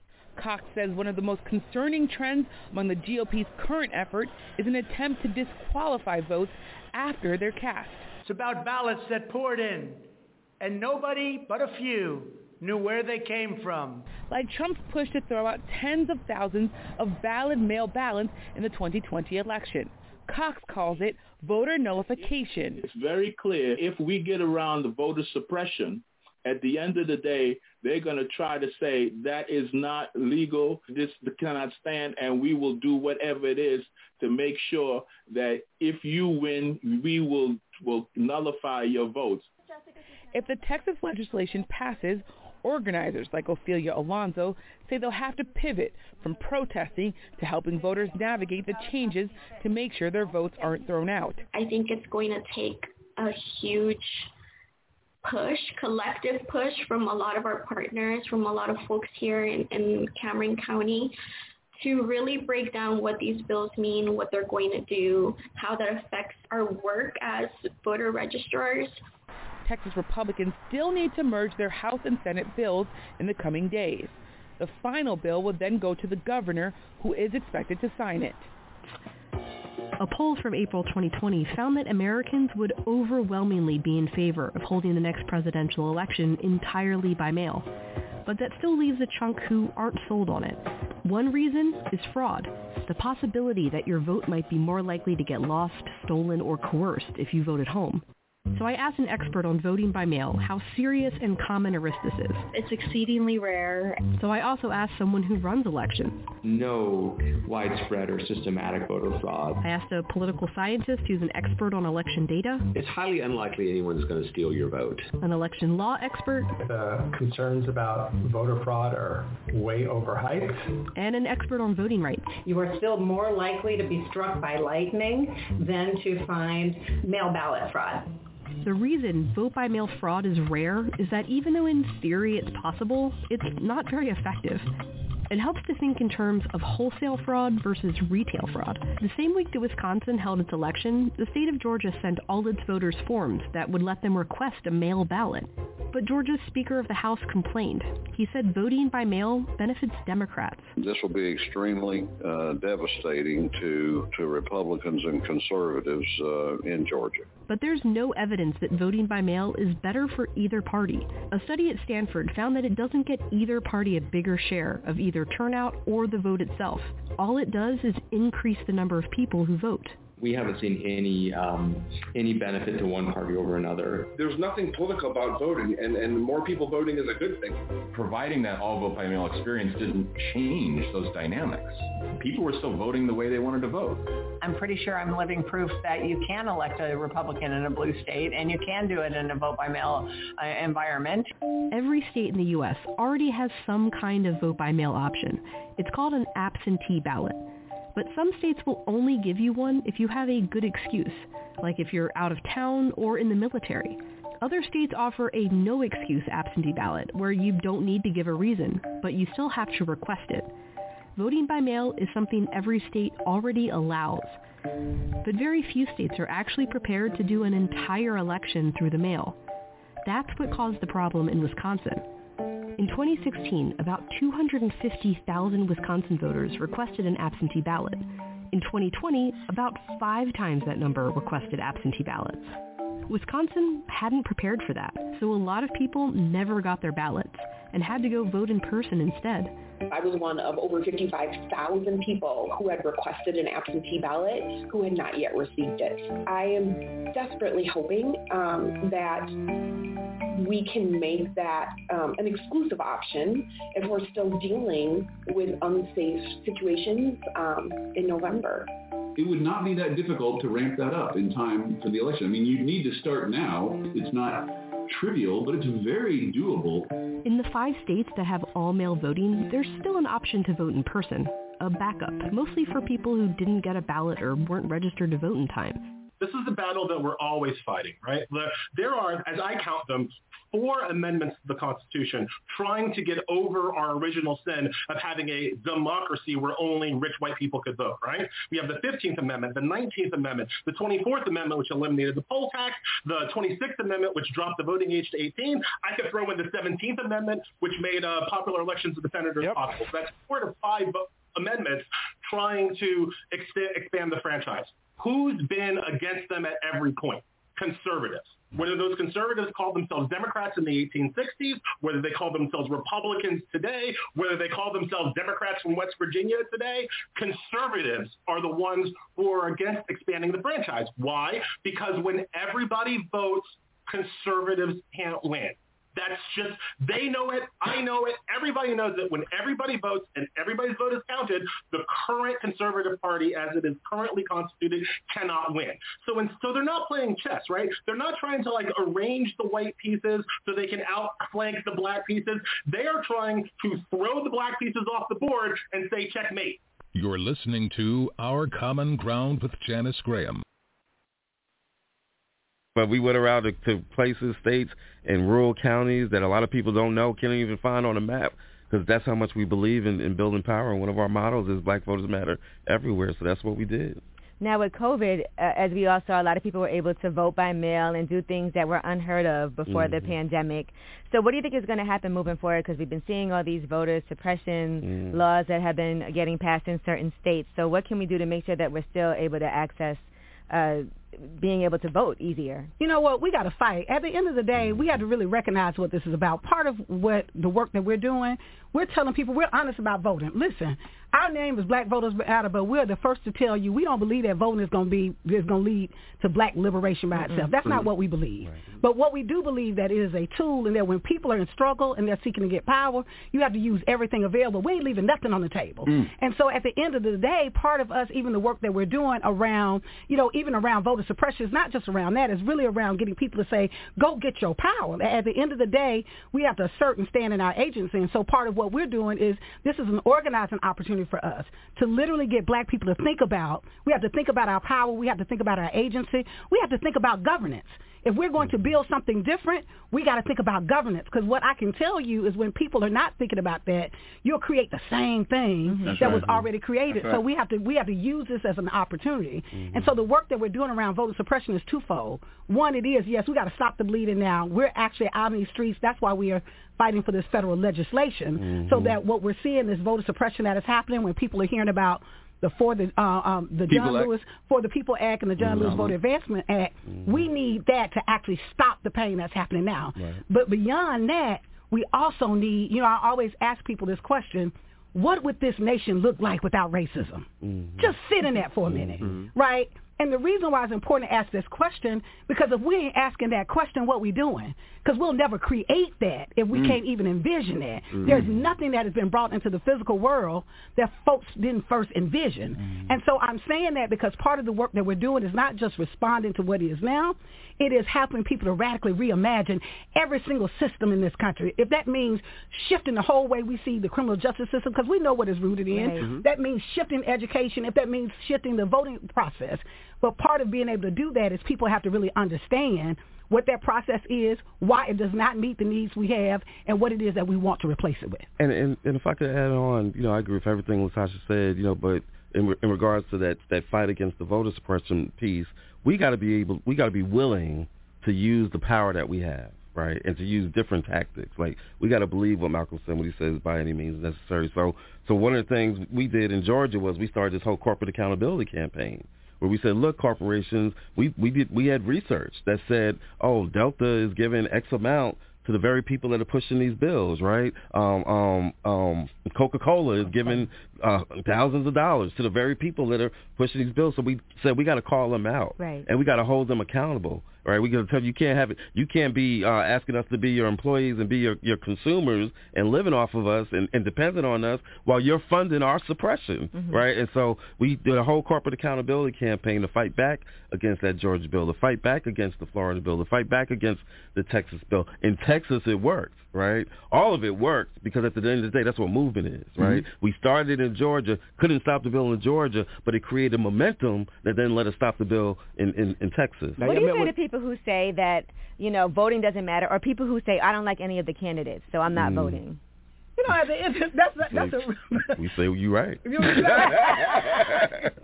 I mean, the truth of the matter is, you have to understand this ain't about this ain't a popularity contest. This, we ain't ta- we ain't talking about no talent show. That's right. We're talking Right. about at the end of the day, somebody, if anybody has done any social justice work, I can tell you the difference when I go into a courtroom. That if a DA matters, absolutely. If one DA in, is in office opposed to another DA, that can make a difference between whether our people get time in jail or 20 years to life. Mm-hmm. Having a judge in jail, I mean, a judge in place that is least more accountable to community makes a difference for us. So we have to really see this as a harm reduction strategy. Mm-hmm. At the end of the day, I don't know about anybody else, but anybody that's making a decision about me and my family, I need to be a part of that process. Mm-hmm. So this isn't about who you like or who you don't like. It's really around how am I going to reduce the harm happening to my community at the very least, and how am I hold folks accountable. If you come at us, we coming we coming for you. Right. right? There has to be consequences when people are doing things that are harmful in our communities. So when those DAs or those judges use an opportunity to exploit us, we got to go and make sure we move them out to give a consequence. Mm-hmm. And the same thing is also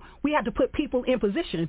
Cori Bush being in position, mm-hmm. That's this right. sister being in position, being voted by young folk, right. Young black voters. As a result, the entire process around housing eviction, her actions matter. So for mm-hmm. us to not acknowledge, right, you don't have an analysis of power if you say it doesn't matter. You know, it's the same thing around how many of us get a, you don't like your boss, you ain't going to go get your check. Mm-hmm. right? It, at the end of the day, mm-hmm. it's really around how you're going to use the tools to actually advance your community. And voting is one of those. Every single aspect of our lives is impacted by voting. Find me something that isn't. Right? You can't even die and your people get the insurance money without having a death certificate. Somebody creates that policy. So as mm-hmm. long as we're in this formation, right, where this public policy impacts every aspect of our lives, if you are a person like me that believe in self-determination, I've got to be a part of the process, right? Because I'm not going to let you make a decision about me and mine, and I'm not a part of that process. This is Our Common Ground with Janice Graham, transforming truth to power, one broadcast at a time. The former president and his supporters have decided the only way for them to win is to suppress your vote and subvert our election. It's undemocratic, and frankly, it's un-American.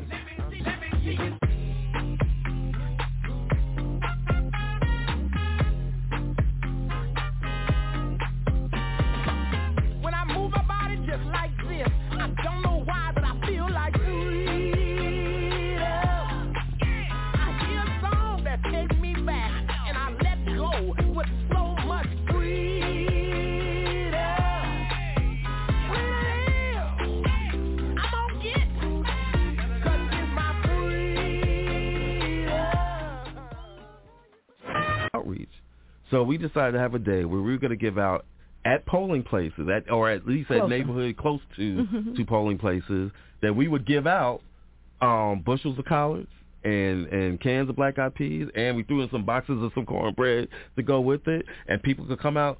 And they could get that, and oh, by the way, you right over there by the early voting place. How about you go across the street and go and, and, and cast Smart, your vote, right? smart. We did that in 30 counties. No, 50. Was it 50? It was 50. Was it 50 counties? Yes.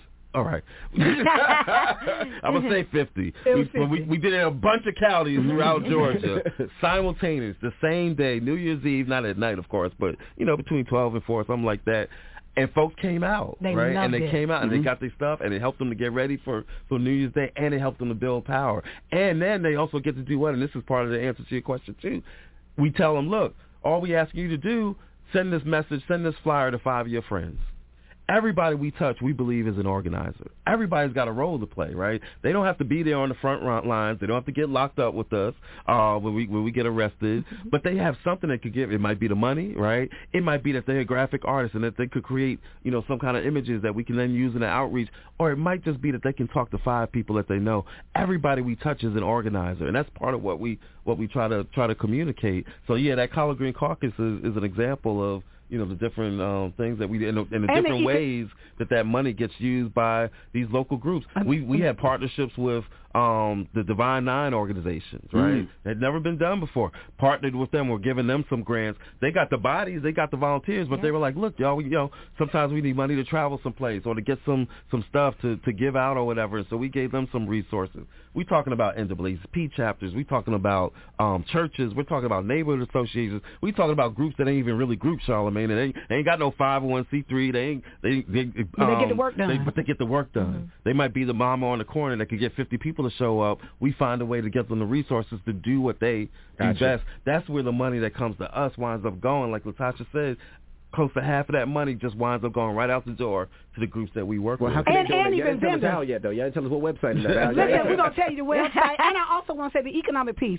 Mm. Y'all, Oh, yeah, the, that's the black that's farmers that's in Georgia love us because we bought all the greens All in the the state. collars. so we, we all of the money, we right. bought all the collars in the state, That's right. from black farmers that we actually our and in the midst of COVID, think about what they was going Right, and through. what they're going through. Absolutely, Right, absolutely. and between November to um, from between November to December, we fed our people. Not just we're saying the collard green Mhm, caucus, right. but we gave our groceries to over twenty thousand people. We, not whether you vote or not. Like literally, we think that's part of the problem when folks just come around asking for the vote and don't care Mm-hmm. about the well-being of our people. We're there. Even right now, we're doing warrant clinics. Right. Like we're actually organizing. We're going to do warrant clinics in all of our states where we're actually helping to to negotiate to get these big, uh, some folks from three thousand to five thousand. Just a simple traffic ticket. It's now three thousand to five thousand. Our folks don't have that kind of money, All. so we actually are negotiating, working with to make sure that we bring the courts to our communities, and that we're actually clearing people fines out so they don't have to ride around um, being afraid or they can't get a job because they can't get an ID. We do that with your money. It's not just in terms of the electoral process. So you can go to our website, blackvotersmatterfund.org.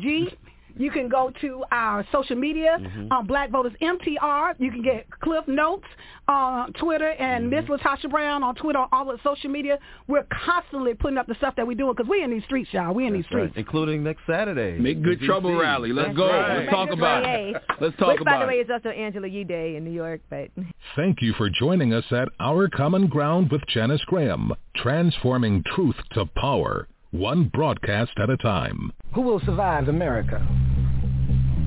Few Americans, very few Negroes, and no crackers at all. Who will survive America? Few Americans, very few Negroes, and no crackers at all. One day, when the glory comes, it will be ours.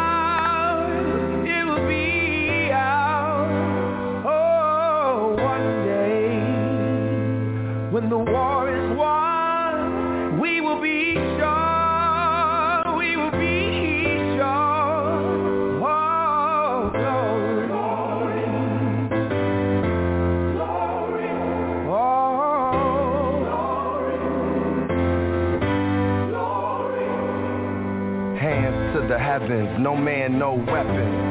Formed against, yes, glory is destined. Everyday women and men become legends. Sins that go against our skin become blessings. The movement is a rhythm to us. Freedom is like religion to us. Justice is juxtaposition us. Justice for all just ain't specific enough. One son died, his spirit is revisiting us. True and living, living in us. Resistance is us. That's why Rosa sat on the bus. That's why we walk through Ferguson with our hands up. When it goes down, we woman and man up. They say stay down, and we stand up. Shots be on the ground, the camera panned up. King pointed to the mountaintop, and we ran up. One day, when the glory comes.